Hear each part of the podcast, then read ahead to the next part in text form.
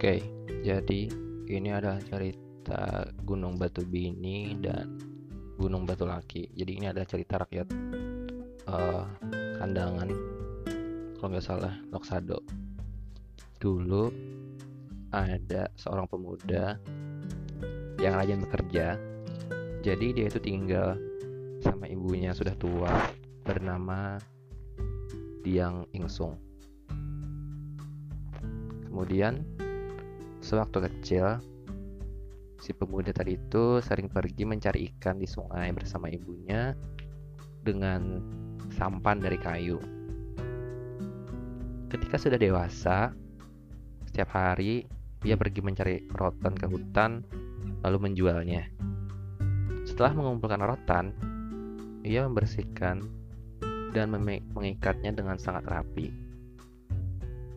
Kemudian, selama waktu berjalan, pada suatu hari, seorang saudagar datang ke desa itu untuk mengambil rotan dan menukarkannya dengan bahan-bahan kebutuhan pokok. Jadi semacam barter gitulah.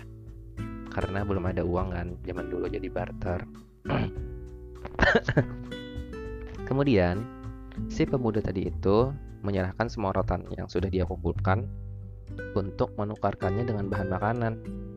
Kemudian si saudagar kaya tersebut terkesan melihat uh, si pemuda tadi tadi itu sangat rajin, kemudian juga cekatan dan juga pandai lah. Kemudian dia pun mengajak si pemuda tadi itu untuk berlayar karena tertarik dengan si pemuda tadi itu. Jadi diajak si saudagar kaya untuk berlayar bersamanya. Kemudian setelah pulang ke rumah dengan perasaan gembira, dia meminta izin kepada ibunya untuk ikut berlayar walaupun harus meninggalkan ibunya tadi itu sendirian. Setelah bertahun-tahun, si pemuda tadi itu bekerja dengan rajin dan menikahi putri sang saudagar. Tidak berapa lama kemudian, saudagar itu meninggal. Dan si pemuda tadi itu bersama istrinya, anak si saudagar kaya ini, mendapatkan semua harta warisan dari uh, mendiang si saudagar kaya tadi itu. Kemudian si pemuda berniat untuk mengunjungi ibunya. Jadi niat pulang kampung. Lalu si istrinya pun menyambut gembira ajakan suaminya. Jadi mau nih si istrinya.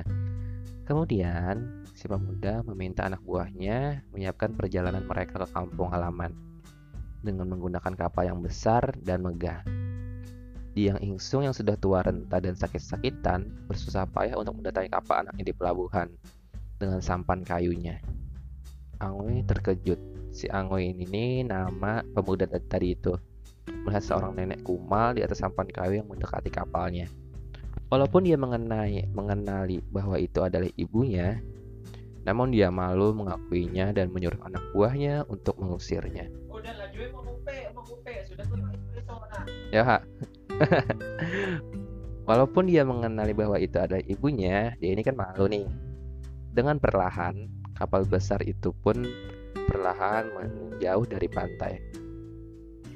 Hancur kan hati ibu ini sakit hati nih karena perilaku anaknya itu.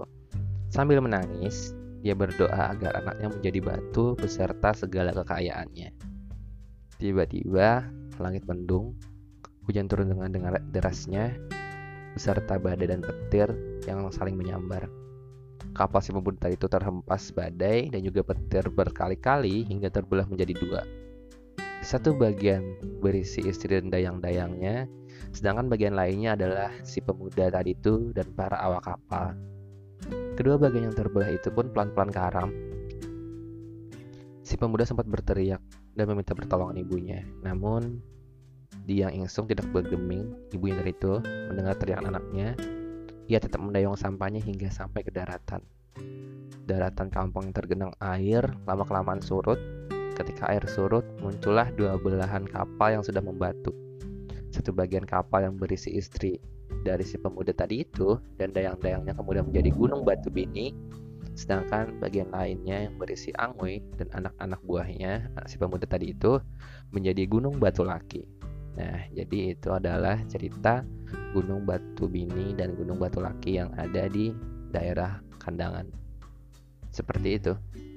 Oke, selamat mendengarkan ceritanya. Semoga terhibur dan semoga suka. Oke, maaf tadi ada suara Kiki.